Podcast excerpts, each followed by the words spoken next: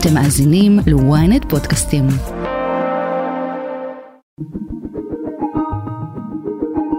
היי, אני יובל מן ואתם מאזינים ל Refresh, פודקאסט הטכנולוגיה של ynet.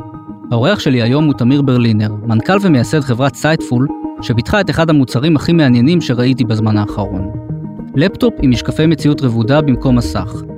נדבר על למה בכלל צריך מכשיר כזה ולמי הוא מתאים, על התחנות הקודמות בקריירה של תמיר שכוללות חברה שנמכרה לאפל, וגם על התחזית שלו לגבי חזון המטאוורס. קדימה, בואו נעשה refresh. היי תמיר, מה העניינים? בסדר גמור, מה המצב? טוב, כיף שבאת. אז בתערוכת CES שנגמרה ממש לפני רגע, בעצם הודעתם שה Spacetop, שמי שצופה בנו ביוטיוב יכול לראות אותו פה על המסך, אה, זמין למכירה לציבור הרחב, נכון?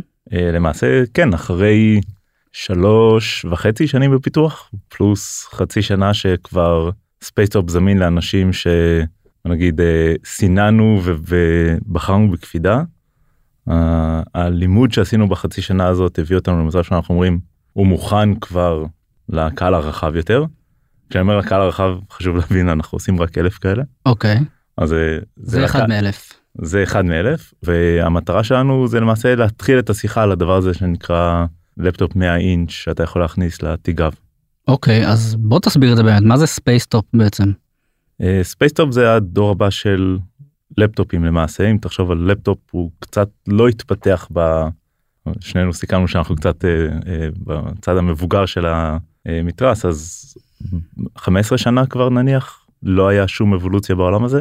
אה, אם תסתכל על PCs נניח על מה שיש לנו בעמדת עבודה אז יש כמה monitors בסופו של דבר כשאנחנו רוצים לעשות כל דבר אנחנו רוצים אותו עם כמה אפליקציות ולא כמו שהיה לפני 2010 שהיינו היה אפליקציה אחת ל task. Mm-hmm. ו Spacetop הוא, הוא למעשה הצעד הראשון באבולוציה של לפטופים למעשה להחזיר את מה שנאבד כלומר לפטופים לא הצליחו לעשות את האבולוציה של לתת לנו את מה ש-PC מסוגל לתת בעמדת עבודה ברגע שאני עם לפטופ אני אוטומטית מוגבל אני אני לא מסוגל לעשות את כל הטסקים שאני רוצה כולנו מכירים את זה של טוב את זה אני אחכה שאני אהיה במחשב ואני אעשה את זה כשאני במחשב לא, לא יכול על הלפטופ. אה, ו Spacetop הוא לפטופ עם מסך 100 אינץ' שאנחנו עושים בעזרת אה, משקפי אה, מציאות רבודה. ונותן לך את אותה יכולת שנותן לך מחשב עם 2 3 4 גם 7 מסכים אם אתה צריך בכל מקום. אוקיי okay, אז בעצם אני אסביר קצת איך זה נראה. זה נראה כמו לפטופ עם מקלדת והכל אבל כאילו מין הורידו לו את המסך נשאר איזה חלק קטן מהמסך ומחוברים אליו בכבל משקפי מציאות רבודה ובעצם המשתמש מקליד במקלדת כמו בלפטופ רגיל מרכיב את המשקפיים ודרך המשקפיים האלה הוא יכול לפתוח אה, כמות לא יודע מוג, אני מניח מוגבלת אבל כמות של כמה מסכים אה, במקביל ובעצם הוא יכול ליצור לעצמו מסך בגודל של 100 אינץ' שזה ענקי. בעצם אתם יכולים למלא את, ה, את הסביבה שמולכם במסכים שונים אה, וכל מיני מסמכים שאתם עובדים עליהם אה, מסך עם יוטיוב מסך עם גוגל דוקס מסך עם איזה אתר אינטרנט שאתם נמצאים בו. זה הרעיון. כן למעשה אנחנו רואים אמרת 100 אינץ' זה ענק אז אמרנו זה לפטופ 100 אינץ' שנכנס בתיק גב חשבנו שאנחנו מגזימים ו100 אינץ' זה המון מה שנראה זה שרוב האנשים שמשתמשים ב Spacetop סך הכל יש להם יותר מ-100 אינץ' והם משתמשים ביותר מ-100 אינץ' פשוט לא דמיינו שאנשים ירצו כל כך הרבה מסכים. אמ, אנחנו מגיעים ל-12 ו-13 מסכים ואנחנו מתחילים למעשה לדחוף את הפלטפורמה הזאת לקצה שלה. אמ, מסתבר שאנשים ממש אוהבים את כל הדברים שמייצרים לך הודעות לדוגמה את ה-Slack, וואטסאפ, מסנג'ר, אימייל, calendar, את כל הדברים שמייצרים הודעות לשים באיזה אזור אחד, כך שאם אתה צריך לראות רגע מי מדבר איתך, מה מדבר איתך, מה התקדם ב-everyday, אתה פשוט מסתכל שנייה, רואה את זה בצד שמאל וממשיך לעבוד על הדבר שאתה עובד עליו. פתאום אין alt-tab, אין לחפש את הדברים, הכל ממש קל ופשוט, כמו שהיית מצפה בצורה טבעית. רק שהיום אתה ב-14 אינץ' לא... קצת, קצת קשה. כן אוקיי ובעצם זה לא מחשב ווינדוס זה מחשב עם מערכת הפעלה שאתם פיתחתם על בסיס אנדרואיד. כן היינו צריכים למעשה בשביל להצליח לעשות את זה בצורה שהיא חלקה למשתמש ברמה שרצינו היינו צריכים שליטה בכל הרמות היינו צריכים שליטה בחומרה שליטה בתוכנה שליטה ב-user experience אפילו הלכנו לדחוף את זה לאזור של connectivity זה לא לפטופ שיש לו וי-פיי זה לפטופ שיש לו גם 5G. כדי לוודא שאתה always connected כי מבחינתנו בעולם שבו אתה כל הזמן צורך תוכן ברור שאתה גם כל הזמן צורך תוכן שהוא אונליין כי אנחנו כולנו אונליין כל הזמן. כן. אז בעצם המחשב הזה באמת הוא נועד למשימות אה, פרודוקטיביות, לעבודה על מסמכים, הוא פחות נועד לגרפיקאים, לעורכי וידאו, לגיימרים, זאת אומרת זה מחשב שיש לו מעבד Snapdragon של Qualcomm, נכון? איזה 86... 865. 865, זה בעצם אה, סמארטפון בצורה של לפטופ עם משקפיים, אפשר להגיד. זה כן או במילים אחרות זה ה spatial laptop או ה AR laptop הראשון בעולם והצורה הכי טובה לממש כזה עם הטכנולוגיה שיש היום זה למעשה לממש אותו על ה compute של Qualcomm כי הוא נותן ממש יכולות שקשה לקבל אותם במקומות אחרים ובנוסף תומך ביכולת לעבוד עם פלטפורמות שהן open source שנותנות לנו את היכולת לעשות את הקוסטומיזציה הנדרשת כדי לקחת את אנדרואיד ולהפוך אותו להיות spatial OS ולתמוך בעולם של spatial computing. כן. שזה חישוב מרחבי אני חושב אם מתרגמים לעברית. כן אוקיי תספר קצת איך אה, נולדה החברה הזאת איך נולד הרעיון לפתח את המחשב הזה. או-אה.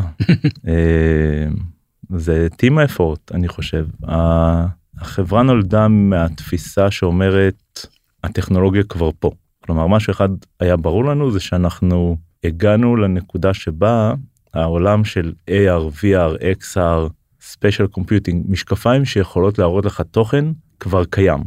וזה משהו שכך חמש שנים אחורה זה לא היה נכון ב Magic Leap כש...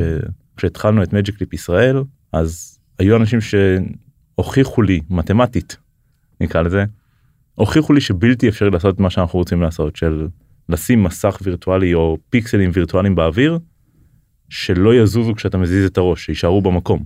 אוקיי Magic Leap צריך להגיד מש... חברה שפיתחה ומפתחת משקפי מציאות רבודה ואתה ניהלת את הפעילות שלה בישראל.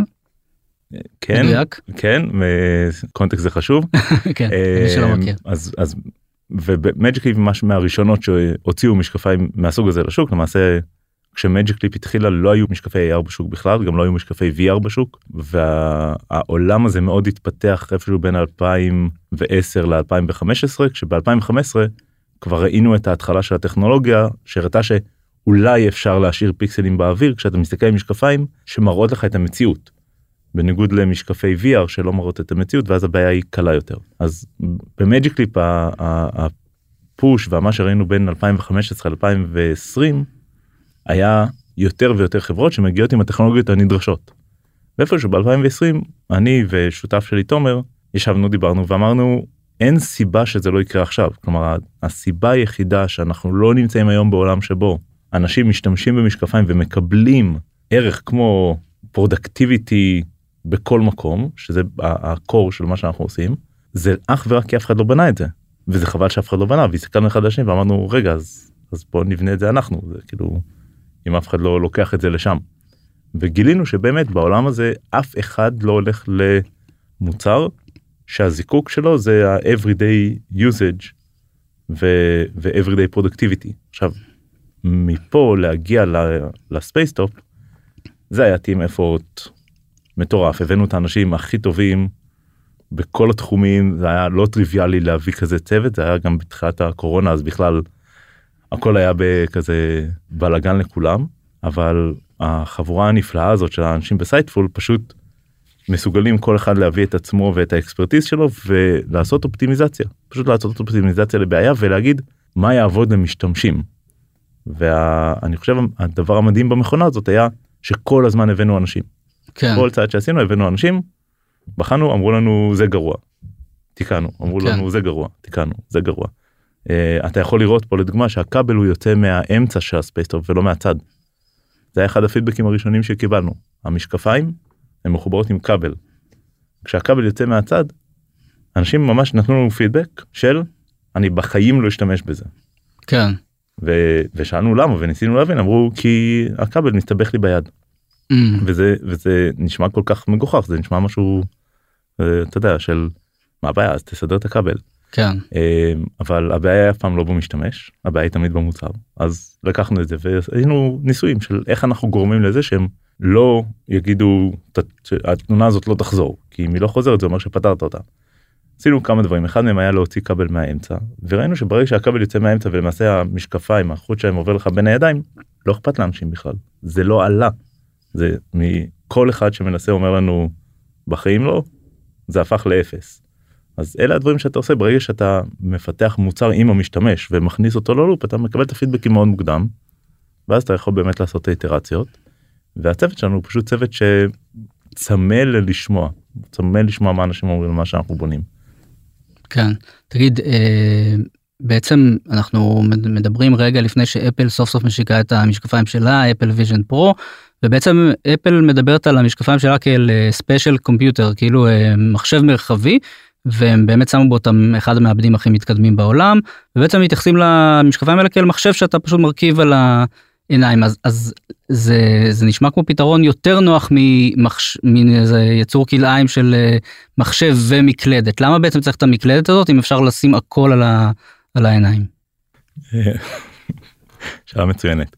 תראה, המקלדת הזאת פה כי אני 20 אה, שנה ניסיתי להחליף אותה בדברים אחרים.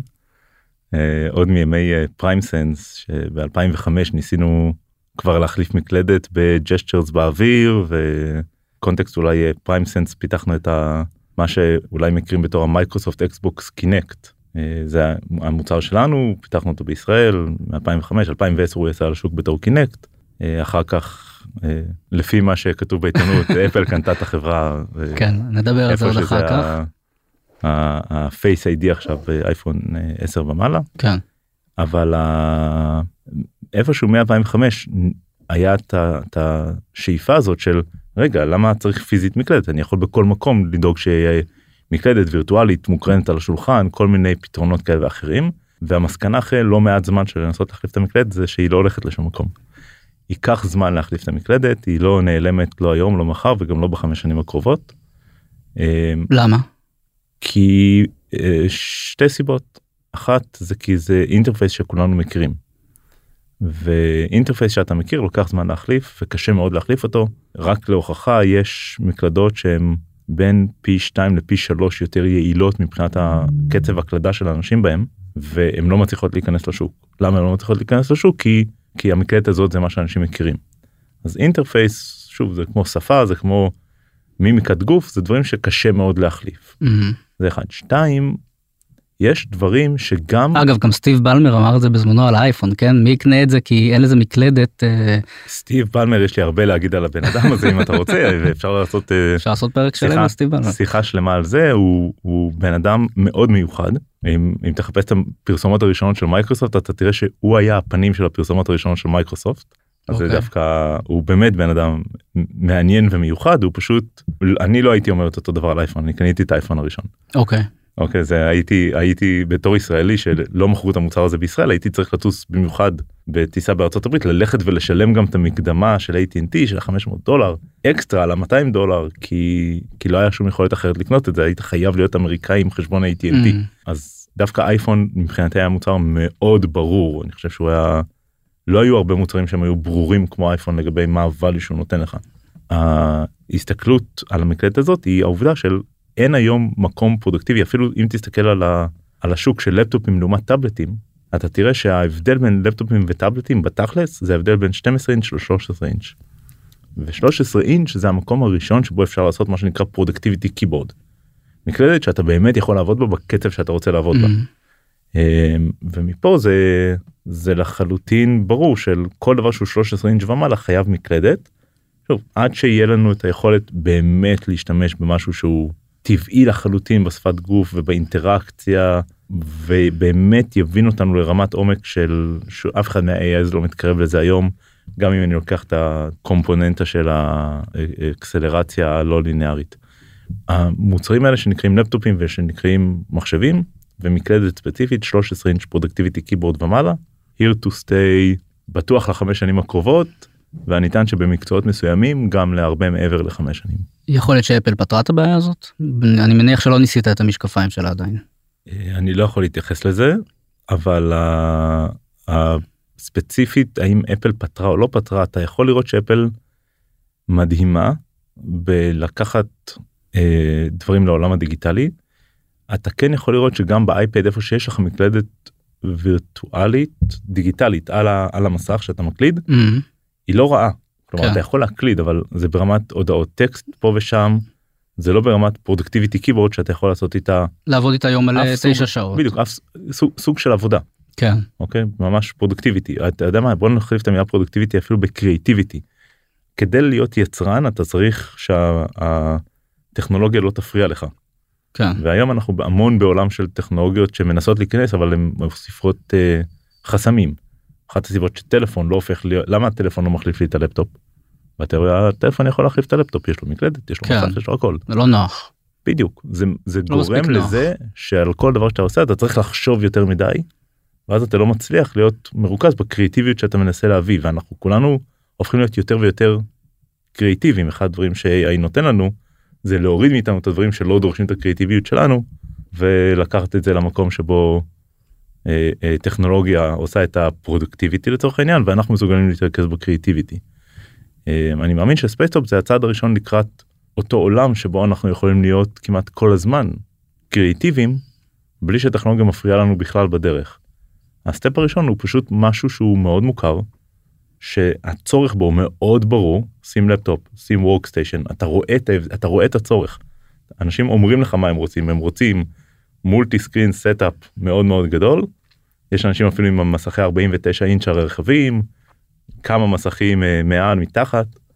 זה מה שאנשים רוצים ומה שהם מקבלים ברגע שאתה יוצא מה workstation שלך. זה קשה להגיד בלי לצחוק זה מסך 14 אינץ' כן, זה לא נעים זה לא מה שאתה רוצה. כן. תגיד, אמרת שייצרתם אלף יחידות, אה, זה, זה מאוד זה מעט מאוד. מה, מה תהיה הצלחה מבחינתכם? שאלה מעולה. מבחינתי הצלחה זה אם אנחנו נראה שיש אנשים שמשתמשים במוצר הזה אובר טיים יש אנשים שקונים מוצרים חדשים לשם לקנות את החדש. כן, ואז הם לא באמת משתמשים במוצר. וזה אומר שאני לא יודע לקבל את ה, מה שנקרא product market fit אני לא יודע להבין מזה של באמת המוצר שייצרתי פותר את הבעיה של הבן אדם. מה שאנחנו מאוד נרצה לראות זה שהצלחנו לזקק בתקופת ה-early access את המי הקהל ושאנחנו יודעים למכור אותו אם אפילו תסתכל באתר אתה תראה שאנחנו אומרים לקהלים מסוימים אל תקנו זה לא בשבילכם. אתה hardcore gamer אל תקנה זה לא בשבילך. כן, אם אתה משתמש באוטוקאד אה, רוב השעות שלך ביום אל, אל תקנה זה לא בשבילך. בתקווה הצלחנו לזקק את זה לאנשים שזה כן בשבילם וזה אומר שנצליח לראות עשרות אם לא מאות אנשים שמשתמשים במוצר יום יום. אבל מה זה אומר, אתם רוצים להיות יצרנית אה, מחשבים כמו לנובו, כמו אסוס, זה, זה החלום? או-אה. אה, תראה החלום זה לעודד את הצעד הראשון הזה. מה ה business model האולטימטיבי איך זה בדיוק יעבוד יש לנו מחשבות יש לנו כיוונים מאוד טובים אנחנו מאמינים. אני יכול להגיד לך שכחברה הגישה שלנו אומרת spatial computing XR זה עולם ענק יש אינסוף opportunities באמת אני יכול עכשיו רק לרשום אם נעשה רשימה אה, 20 וזה יהיה בקלות. אבל מה שיפה בזה זה שזה אומר שאנחנו כחברה לא ממש מזהים תחרות ישירה או רצון שלנו להחליף מישהו בשוק. כמעט כל מי שנמצא היום בשוק מבחינתנו הוא collaboration מדהים כי המטרה שלנו זה להביא אותו לעולם החדש. לעולם שבו לפטופים הם לא 14 אינץ', לעולם שבו לפטופים זה 100 אינץ'. כן, ואין כמעט חברה שלא תרוויח מזה לא קיימת חברה שמפסידה מזה אולי למעט מי שמייצר מסכים. כן. אוקיי, אה, פעלתם די הרבה זמן בחשאיות תחת השם אה, מולטינריטי בכלל, נכון? מה, מה גרם לשם להשתנות בזמן האחרון ממולטינריטי לסייטפול? וואה. אמ, מולטינריטי היה שם זמני בהגדרה, ככה הוא הוגדר. אה, הפרמטרים שהיו לנו על השולחן זה היה אנחנו רוצים להקים חברה אז כדי להקים חברה אתה צריך שם אתה צריך דומיין ואתה צריך brand. אז אמרנו אוקיי אז אנחנו צריכים שהשם יעבור ברשם החברות אז זה צריך להיות משהו שלאף אחד אין כאילו שם מאוד מיוחד. זה צריך להיות אה, משהו שה dot com פנוי Mm, וזה צריך להיות משהו שאף אחד לא יזכור כי אנחנו לא רוצים שזה בטעות יהפוך להיות brand כי זה שם זמני. אז זה מה שהוביל אותנו ליצירה של Multinarity בתור השם חברה. אה, עבד מעולה. אף אחד זה שם מאוד אה, לא זכיר. אה, וכחלק מ... מלהסתכל לאן אנחנו הולכים ולהבין את ה core של החברה גם שוב אחרי שגם בעצמנו הבנו קצת יותר. השם שבלט לנו ואמר זה באמת המי ש... ומה שאנחנו זה היה Sightful. של לתת לאנשים למעשה את, ה, את הצד הבא לראות לא רק את העולם הזה הפיזי אלא לראות את העולם השלם שזה היה השילוב של הדיגיטלי והפיזי. תגיד יכול להיות שהמוצרים הבאים שלכם בכלל יהיו שונים לחלוטין זה יהיה אותו עולם של אה, מציאות רבודה ומדומה אבל לאו דווקא מחשב. אני מנסה לגרום לך להגיד אה, מה התוכניות שלכם לעתיד. אז אני אגיד לך שכחברה אנחנו מאוד uh, שמחים לדבר על העתיד שכבר בנינו אנחנו פחות מדברים על העתיד שאנחנו בונים עכשיו. אבל כן כאסטרטגיה אין לנו אנחנו לא אומרים אנחנו בונים את המחשב זה לא זה לא זה. המטרה שלנו זה להבין איפה אנחנו יכולים להביא את, ה, את הבשורה ואיפה אנחנו יכולים למעשה אם אתה רוצה לחשוב על זה בצורה ש, שאנחנו חושבים על זה פנימית זה איפה אני יכול להגדיל לך את המרחב. היום אנחנו בעולם שבו אותו פיקסל הוא יצור שהוא פיזי. ו- וזה אומר שאתה מאוד מוגבל בכל מקום שאתה צריך דיגיטלי כי דיגיטלי זה פיקסלים ופיקסלים הם ככל שאתה יותר מובילי אתה פחות יכול לסחוב אותם ככל שהמרחב שלך יותר קטן אתה פחות יכול שיהיה לך נכנסת לפונבוס אתה בטיסה אתה בבית קפה אין, אין לך את הכמות פיקסלים שהיית רוצה. והצורת ההסתכלות שלנו היא אומרת בסוף המרחב שלך הוא צריך להיות המרחב שאתה צריך. לא המרחב שאתה יכול לסחוב בתיק. ולכן אנחנו גם הלכנו על המאה אינץ' כי 100 אינץ' זה דבר כזה שאתה לא יכול לדמיין אפילו לסחוב בתיק. אבל מצד שני הוא נכנס לך בתיק גב. כן.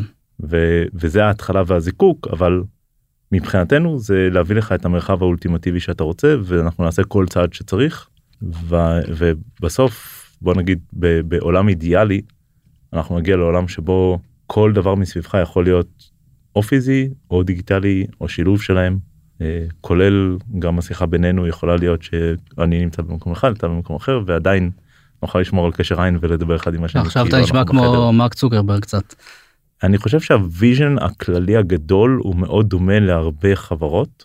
אני fully honest אם אתה מסתכל על מה ה value של העולם הדיגיטלי אתה מבין שאין אה, עתיד שבו אתה לא מביא יותר ערך ב-everyday life. העולם הדיגיטלי נמצא בחיתולים שלו אנחנו עכשיו רק בצעדים הראשונים שלו ואת כמה שהוא יכול לתת לנו כלים שהם כלים שאנחנו רוצים כל הזמן שיהיו זמינים וכלים שהיינו רוצים גם כל הזמן לקחת איתנו ולהשתמש בהם למיליון ואחד דברים. משהו אחד שאולי ברור לי אני לא יודע כמה זה ברור למרק זה כל עוד יש לנו גוף פיזי. אני לא רואה איך אנשים ירצו לחיות בעולם וירטואלי. כן ופה בעצם אה, מדברים על החיכוך הזה בין מציאות רבודה למציאות מדומה אם אנחנו רוצים כאילו להיטמע בעולם דיגיטלי או לשלב את הדיגיטל בחיים האמיתיים שלנו. כן זה, זה בדיוק זה כלומר יש פוש בעולם שאומר אנשים יעברו לחיות בעולמות וירטואליים. אני חושב שעולמות וירטואליים בראייה שלי לפחות הם יותר דומים למשחקי מחשב הם יותר דומים לחוויה מוגבלת בזמן שאולי אני רוצה אולי זה סוג של אסקפיזם אולי יש לי שם אתגר שמצליחים לאתגר אותי שם בצורה שהיא באמת שוברת את כל החוקים של העולם הפיזי שאני נמצא אבל בסופו של יום כל עוד יש לנו גוף פיזיקלי פיזי במרחב הפיזי להאמין שאנחנו נחיה בעולם דיגיטלי זה פשוט קפיצה שאני לא מצליח לדמיין אפילו איך אפשר לעשות. כן. לפני שנתיים בערך כולם דיברו על המטאוורס, VR, AR, נראה היה שזה עוד שנייה קורה, ובשנה האחרונה כולם מדברים רק על generative AI, בינה מלאכותית יוצרת. איפה העולם הזה של המטאוורס או מציאות מורחבת או איך שלא תקרא לזה spatial computing, איפה הוא עומד היום? אמ, אתה שואל שאלה נפלאה כי אני חושב שאנחנו בתחילתה של אה, מלחמה ענקית בעולם הזה. אנחנו רגע מלפני מלחמה של אה, משקפיים לעומת headsets. אתה רואה העולם מתפצל לשניים העולם מתפצל למשקפיים. בוא ניקח דוגמאות אולי ש, שמכירים בצורה הכי טובה. אה, מטא יש את שזה אה, האוקולוס שהוא בסופו של דבר הדסט הוא גדול על הראש הוא אם יש לך תסרוקת אז יהרוס לך את התסרוקת אם יש איפור אז כשתוריד תראה את האיפור על ההדסט ומצד שני יש את, ה, את ה Ray-Ban משקפי Ray-Ban שהם Ray-Ban Stories שמה כן. שהם נותנים לך זה עולם משהו מאוד מאוד מינימלי עולם בעולם שלנו אבל הם כן מנסים להכניס אותך לעולם שבו אתה באמת מרוויח את אותו דיגיטלי בכל מקום הם הם עוד לא אי אפשר להגיד שהם spatial computing אבל הם צעד לכיוון. כן, היכולות שלהם הרבה יותר נחותות לעומת ה headsets הגדולות יותר. בדיוק ואני חושב שאנחנו נכנסים עכשיו לממש כמה שנים שאנחנו נהיה בשאלה ענקית. מצד אחד עולם המשקפיים מתקדם עם חברות כמו אקסריל חברות כמו רוקיד חברות שמביאות משקפיים שהם ממש נראים כמו משקפי שמש אלגנטיים אף אחד לא יתבייש ללכת איתם לא ברחוב ולא לשבת בבית קפה ולא אה, לשבת במטוס ולעבוד איתם ומצד שני הצץ שנותנים יכולות לפעמים הרבה יותר מרשימות אה, fully בוא נגיד fully fully design ו-fully wearable computer ממש מחשב שאתה לובש על הראש ואנחנו בעולם שבו הם, הם נכנסים לדומיין שהם מתחרים אחד בשני. ובשנה שנתיים שלוש הקרובות אנחנו נראה את אותה מלחמה בין האם העולם בוחר במשקפיים בתור הספק של spatial computing או בתור headsets בתור הספק. ובעצם אם הוא בוחר במשקפיים הוא מתפשר על היכולות. זו, זו, זו, זה בעצם אם הסיפור. אם הוא בוחר במשקפיים הוא אפשר להגיד את זה הפוך אם הוא בוחר בהצץ הוא מתפשר על נוחות, נוחות. הוא מתפשר כן. על social acceptance הוא מתפשר על דברים אחרים. אם הוא בוחר במשקפיים כן הוא, הוא מתפשר הוא מתפשר על אימרסיביות בעיקר אימרסיביות הכוונה היא כמה אני נמצא בתוך אותו עולם דיגיטלי כן. לעומת כמה אני בעולם הפיזי משקפיים יותר מתאימות וגם ל... לכוח מחשוב לשמור. אני מניח. כוח מחשוב זה כבר תלוי לאן המשקפיים מחוברים. כן. כלומר תחבר אותם למשהו עם כוח מחשוב מאוד גדול תקבל כוח מחשוב גדול. ואז התפשרת על הנוחות. ואז התפשרת על המוביליות כן, כן. נכון. כן אבל אפשר גם אפשר לעשות גם וגם. בעצם מטה הראתה איך היא גם בונה מצד אחד את ה Quest את ה headset האלה ומצד שני את ה Ray-Ban Stories שהם נורא נוחים וקלים אבל בעצם אתה יכול לצלם איתם ו- ולהפעיל איזה עוזר קולי אבל זה עדיין לא AR נכון. אפילו. נכון ו- ומה שאנחנו רואים זה את, ה- את האזור של משקפיים ואזור של הדסט מתחילים לדבר על לתת לך את אותם דברים. כן. ובגלל זה אני אומר אנחנו בתחילתה של אני אולי אתה יודע אולי רק עכשיו מתחילים לראות את המלחמה אבל אני חושב שכולם יתחילו לראות את זה שבשנים הקרובות אנחנו נראה יותר ויותר את העולמות האלה מתנגשים וצרכנים שיצטרכו ל, ל, לבחור מה אני רוצה מה יותר חשוב להם. headsets עם ה immersion המדהים או אני רוצה את ה spatial computing שאני יכול לבחור להשתמש בו בכל מקום. אבל אני שוב אני מתפשר על ה immersion אז כן, יש לי הרגשה שאני יודע באיזה צד אתה תומך, בצד של המשקפיים. אני, אני, אני מודה שאני עוד לא, אה, אמיתית, יד על הלב, עוד לא קיבלתי החלטה לפה לפה. אני יכול להגיד לך שבמוצר הראשון של Sightful, בחרנו בבחירה מודעת ו, וזה לא היה בטעות, בחנו הכל, בחנו את, את באמת את כל מה שזז בשוק, בחנו, כולל הדסט שעולים עשרת אלפים דולר, בחנו הכל. אה, וההחלטה הייתה ללכת על משקפיים ואפילו דחפנו אותם לכזה מבחינת כמה הם נוחים וכמה הם מתאימים לכל הקהלים כולל שיער ארוך וכולל איפור וכולל כן. כל מה שצריך כי בסוף אנחנו מאמינים שזה המוצר הכי מתאים כרגע למשתמשים. מה יהיה המוצר הבא שלנו מה יהיה המוצר שאחרי תלוי מאוד במה אנחנו מנסים להביא ומה אנחנו מרגישים שיהיה נכון למשתמשי, למשתמשי קצה ולא רק למשתמשי קצה גם לעסקים שקונים בסוף ו, ועובדים ביחד עם המשתמשים כדי להרוויח את הערך של המוצר. כן אבל אם אתה מסתכל גם על מה שמטה עושה ומה שאפל עושה אין ספק שהם רוצים שהמוצר יהיה כמה שיותר קליל ונוח וקטן כן זה לא שהם מאמינים באיזה חזון של הדסטס ענקיים ש, שכבדים ולא נוחים לנו על הראש נכון. אה, נכון השאלה היא האם טכנולוגיה מה שנקרא לכל דבר אה, זמן ועת. אז בסוף יש ערך שאנשים צריכים ויש מה הם מוכנים לשלם על זה. כן. value ו-cost משוואה כזאת של אם אני נותן לך value מסוים ואנחנו רואים שהצד ומשקפיים הולכים ומתכנסים לאזורי value מאוד מאוד דומים יש את כמה אני מוכן לשלם לשלם זה בדולרים בכמה כסף אני מוכן לשלם אבל לשלם זה גם בנוחות זה ב social acceptance זה בכמה כמה אני יכול לעבוד עם חברים שלי בזמן שאני משתמש בזה יש בזה ב cost יש המון המון המון פרמטרים. כן. ואני חושב שזו השאלה של האם המשקפיים היותר נניח low end לאו דווקא שזה באמת low end אבל ה low end כביכול שאנחנו רואים האם הם הכיוון היותר נכון ושיתפוס יותר מהר או שאותם headsets גדולים יהיו מה שיתפוס עכשיו מטה שים לב שהולכת ומתכנסת דווקא על ה headsets הזולים יותר כן את, ה, את המטה Quest Pro הם ביטלו את הקו ייצור שלו. הם התחילו לייצר וביטלו אותו בסוף. מורידו את המחיר גם. כן ואתה רואה שזה מוצר שתפס פחות. כן, אז בעצם ה Quest 3 עולים רק 500 דולר, ובאמת מעניין לראות מה אפל עושה, אפל בעצם מביאה משקפיים, הדסט נורא נורא גדול, לא נוח, כבד ובתג מחיר של 3,500 דולר איך אתה רואה את ההשקה הזאת. אה, אה, אתה מוצא את ההיגיון? אני, אני אגיד את המשפט הזה בצורה הכי ברורה שאני יכול להגיד אני מוריד את הכובע על הפאר הטכנולוגי שאפל מביאה לעולם עם הדבר הזה שנקרא vision pro. זה פאר הטכנולוגיה, הכמות קפיצות הטכנולוגיות שהם הצליחו לעשות במוצר אחד עם השילוב של גם ה... נכון זה ה-M2 עם ה-R1. כן. שילוב של צ'יפ, chipset חדש, R1 הוא chipset חדש, כן? עם ה super ultra high-end שלהם, עם מערכות סנסורים ומערכות display מסובכות עם אופטיקה שאני לא רוצה להתחיל אפילו לדמיין את כמה הם ירקו דם על, על להצליח לגרום לה להיות production uh, grade. זה באמת שאפו להוריד את הכובע אין אין אני לא חושב שקיימת חברה בעולם שמסוגלת לעשות את, ה, את הקפיצה הזאת במוצר אחד ובצעד אחד ועוד בלוחות זמנים כאלה אה, וגם המחיר הוא מחיר שאם אתה מסתכל על מה הם דחפו פנימה זה לא זה לא מחיר שהוא בשמיים כן בטח לא לפרסט רן שהם אה, עושים ממנו אה, כמה 400 ומשהו אלף יחידות במקסימום. כן. תגיד כמה השקה הזאת תשפיע על התעשייה ועליכם. אפל חייבת להצליח זה איך שאני רואה את זה. כלומר אם אפל תיכשל בדומיין הזה אנחנו נמצאים במצב שבו כל העולם מסתכל ויגיד רגע אולי זה לא הזמן. בואו נדבר נחזור לדבר על על spatial computing עוד חמש שנים. כן.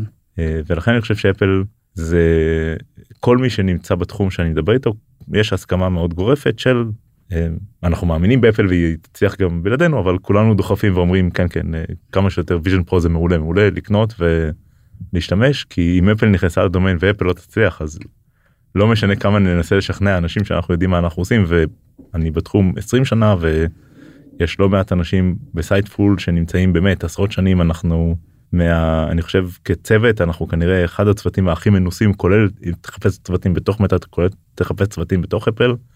כנראה מבחינת ניסיון ורוחב הניסיון יהיה קשה למצוא כזה צוות עדיין יהיה מאוד קשה לשכנע אם אפל נכשלה שאנחנו זה מי שיצליח. ואם היא תצליח? אז זה יהיה מדהים. זה יהיה מדהים גם לכם כי זה יגביר את העניין תראה, במוצר שלכם. אמ, לא לאו דווקא אוקיי. אבל זה בטוח יזקק לעולם את למה headsets טובים ולמה דברים אחרים טובים זה יזקק את ה... מתי אני צריך mobility ומתי אני צריך productivity ומתי אני צריך creativity לעומת מתי אני צריך entertainment זה מאוד יזקק את ה-use cases ואת היתרונות וחסרונות של כל פתרון שמגיע לשוק. Uh, במקביל תמיד טוב שיש uh, בוא נגיד uh, צעד טכנולוגי גדול הוא פותח המון המון המון opportunities ואני חושב שאנחנו בעצמנו מסוגלים להביא את הצעד הזה עם או בלי אפל. Uh, ובטוח מסוגלים להביא אותו עם אפל. כן, הזכרת קודם את מג'יק ליפ, חברה שסומנה כהבטחה גדולה של אה, תחום המציאות הרבודה, אתה כאמור ניהלת את הפעילות שלהם בישראל. החברה עדיין פעילה, אבל הם כן אה, קיצצו את, ה, את כוח האדם משמעותית, אה, עכשיו פונים דווקא לשוק הארגוני ולא השוק הצרכני. אני ניסיתי את המג'יק ליפ 2 ב-CES לפני שנה וזה היה מוצר מאוד uh, מרשים ומעניין. תודה. אבל uh, אתה הכנת? אתה יצרת? הצוות הישראלי היה מונומנטלי בבנייה של מג'יק ליפ 2 כולל תכנון של לא מעט מהרכיבים ובנייה של אחוז לא קטן מהרכיבים שם כולל software hardware production בכל הסטק הטכנולוגי לצוות הישראלי יש אינסוף כבוד ועדיין יש אנשים בצוות הישראלי חלקם אפילו ראיתי עכשיו ב-CES אה, במקרה. אוקיי okay. אז אז מה השתבש בדרך למה ההבטחה הזאת לא מומשה. אה, זה שאלה ענקית למה משהו עובד או לא עובד אבל מג'יק ליפ בראייה שלי מג'יק ליפ 1 בוא, בוא נתחיל ככה בוא נסתכל שנייה כן על Vision Pro ואפשר להסיק מזה. Uh, כמות הכסף שאתה צריך כדי לבנות משהו שהוא פלטפורמה שהמשוואת cost value שלו היא כזאת שלאו דווקא הצרכן ה end consumer יבין אלא היא מתאימה ל developers ואתה צריך שה developers יאמינו לך שאתה תצליח להגיע למוצר שיום אחד צרכנים ישתמשו בו כלומר תסתכל על Vision Pro אני לא בטוח ש developers שהולכים לפתח על ה Vision Pro עכשיו יקנו ויפתחו חושבים שזה יהיה אצל כל אחד מאיתנו בבית בשנה הקרובה. Mm. אבל הם מאמינים שבגלל שזה פלטפורמה של אפל, אפל יש לה את מה שצריך כדי להצליח לדחוף את ה Vision Pro עד לנקודה שבה זה יהיה מספיק קטן, מספיק נוח, מספיק טוב, ולכן יהיה שווה להם לפתח. מג'יק ליפ הלכה בנתיב מאוד מאוד דומה. כלומר אם תסתכל על מג'יק ליפ 1 הוא נקרא Creators Edition. Mm-hmm. ומג'יק ליפ אה, לא הייתה בנקודה או אה, מצירוף מקרים לטוב ולרע יצא שמג'יק ליפ לא הייתה בנקודה שהיה את המספיק קפיטל כדי לדחוף את זה עד הסוף. אה, האם זה בגלל קוביד האם זה בגלל דברים אחרים בוא נגיד שבטוח לקוביד הייתה השפעה מאוד מאוד מאוד ברורה. אם תסתכל על מה היה במג'יק ליפ זה היה ממש בתחילת קורונה שהעולם היה בטוח שאנחנו הולכים ל... למשבר כלכלי עצום. כן. יש לה עוד פוטנציאל אה, לעשות קאמבק? אני אגיד את זה אני לא יודע כי אני לא יודע מה בדיוק הולך בפנים אני יכול להגיד לך שאם הם יוציאו את מג'יק ליפ 3 כמו שתוכנן והובל על ידי הצוותים גם מישראל וגם מכל מיני אזורים בארצות הברית אה, אז מג'יק ליפ 3 יהיה כנראה ההצט או המשקפיים הכי טובים שאתה יכול לדמיין בשוק בי פאר. אם הם יעשו ויבצעו ויצליחו להביא את זה למצב שהם מצליחים לייצר את המוצר הזה. הוא באמת עם הפוטנציאל לפתור את כל מה שצריך כדי להיות מוצר צריכה אמיתי. כן, יש להם עוד פעילות בארץ אגב? להבנתי כן, אני קטונתי מ... להגיד לך שאני יודע בדיוק מה קורה זה עברו שלוש וחצי שנים ארבע שנים. אוקיי. בואו נעבור לתחנה אחרת בחייך. פריימסנס החברה שלפי פרסומים זרים אה, מכרת לאפל. what 350 מיליון דולר משהו כזה המונח מכרת אומר שזה אני אתה ועוד כמה אנשים זה צוות אני לא יכול לקחת קרדיט על באמת כמעט שום דבר בשום פעילות שאני עושה. Sightful אני לא יכול לקחת הרבה הקרדיט זה זה שהצלחתי לשכנע מספיק אנשים להצטרף אלינו לדבר המדהים הזה. אוקיי. ואנשים שהם מהטובים ביותר ו, ובאמת עם, עם רצון ומוטיבציה להתאגד מאחורי משימה כל כך לא טריוויאלית. Uh, אני חושב שפריימסנס הייתה מאוד דומה בזה כלומר בפריימסנס גם היה מאוד ברור לנו מה אנחנו רוצים לעשות וזה היה חבורה של אנשים באמת מדהימה שהסיבוכיות של המוצר שם בין האופטיקה ל sensing ל compute ל software ל user experience לשיווק להצליח להביא מעמד כזה היה לא טריוויאלי בטח תוך כדי שהיה לנו את 2008 בדרך ו2011 בדרך. אמ, אז כן אבל להגיד שזה להגיד על משהו שם אני זה פשוט אה, יהיה חטא זה הצוות פאונדרים לא טריוויאלי מנכ"ל אה, שנדיר למצוא אנשים מהסוג הזה בתעשייה. ו, וצוות גם הנהלה הובלה באמת מה שנקרא אתה צריך שהרבה כוכבים יתיישרו. כן. בסוף חברה זה העובדים שלה יש סיבה ללמה המילה חברה אומרת את אותו דבר השורש הוא נכון. כן תספר רגע אבל למי שלא מכיר מה בדיוק פריים סנס uh, עשתה. אז בפריים סנס המטרה ו, ו, ולכן שם החברה הייתה להוסיף למחשבים את היכולת לראות להוסיף את החוש הראשי החוש ראייה שיש לנו. עכשיו זה לא שלא היו מצלמות כשהתחלנו את פריימסנס אבל אם חיברת מצלמה למחשב מחשב לא הבין בכלל מה התמונה שהוא רואה. ובפריימסנס אמרנו המטרה התחילה בראש ובראשונה היה לקחת את זה לשוק המשחקים בדיוק בתצורה כמו קינקט כמעט אחד לאחד ממה שתכננו מההתחלה. וה step הראשון אבל היה להצליח לגרום למחשב להבין את מה שהוא רואה כדי שתוכל לשחק משחקי מחשב בסלון בלי controller. והטלוויזיה... אז מתי תזוז והקונסולה תבין מה אתה עושה ומה אתה רוצה לעשות אם לבעוט בכדור או לקפוץ או לתת אה, בעיטה וכולי. בדיוק השילוב הראשון בין פיזי לדיגיטלי אם אתה רוצה שבאמת הגיע לעשרות מיליוני אנשים אני חושב רגע 30 מיליון יחידות. זה היה ממש אה, זיקוק של טכנולוגיה עם עם vision מאוד מאוד ברור מצד אחד אבל מצד שני גם עם פרגמטיות של מה אנשים יעשו עם זה. ברגע ששמנו והגענו לנקודה שבה אתה שם בן אדם מול המוצר ותוך עשרות שניות בודדות עולה לו חיוך שלא מפסיק לרדת ואתה רואה אנשים לא משנה איזה גיל ולא משנה מאיפה בעולם מקפצים לך במשרד. כמו כמו ילדים קטנים אז אתה אומר כן. אוקיי סבבה נראה נראה שהגענו למקום הנכון. Mm.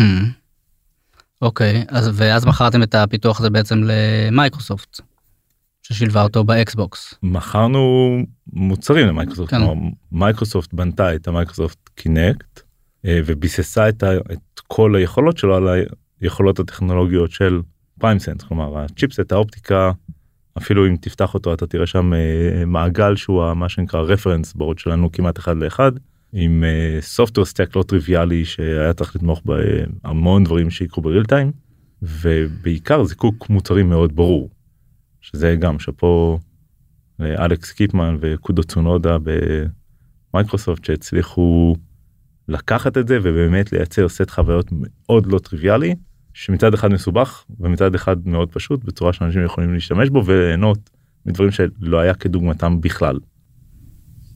כן, ואז הגיעה אפל וקנתה אתכם מתי זה היה? ב-2013 לפי אה. פרסומים זרים. כן, אה, כן, אה, אפל אפל רכשה את החברה ולמעשה אני חושב עד היום יש קבוצה לא קטנה באפל שמתעסקת בתחום הזה בישראל. ובעצם אפל השתמשה בפיתוחים שלכם, בפטנטים שלכם, כדי אה, לפתח את ה-Face ID של האייפון. זאת אומרת, היום כשכל משתמש אייפון פותח את המכשיר שלו, הוא משתמש בטכנולוגיה שפותחה על ידי PrimeSense. אם תסתכל על זה נקרא תמונות IR זה להסתכל על העולם ולראות את הטווח הבלתי נראה של האור שאנחנו לא רואים דבורים אגב כן רואות אבל אנחנו לא. אז יש מצלמות שמראות את זה אז אתה תראה שהאייפון אם תכוון אותו על קיר או תכוון אותו על בן אדם אתה תראה משהו שמאוד דומה למה שאתה רואה בקינקט. זה לא בטעות.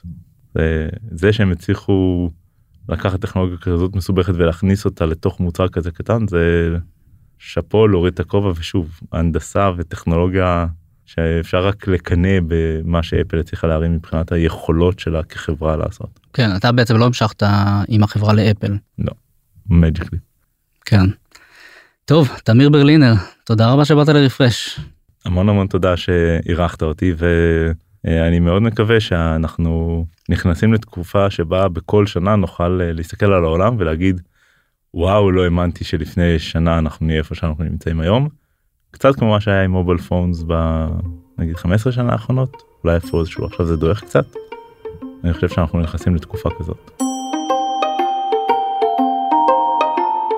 עד כאן רפרש להפעם. כדי להאזין לפרקים הבאים שלנו, עקבו אחרינו בוויינט, בספוטיפיי, או איפה שאתם שומעים פודקאסטים.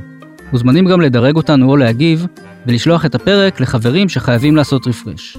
נשמח לראות אתכם גם בקהילת רפרש בפייסבוק. עורך הפודקאסטים שלנו הוא גיא סלם. על הסאונד והמיקס, נדב ברכה. תודה רבה לתמיר ברלינר, אני יובל מן. נתראה בפרק הבא.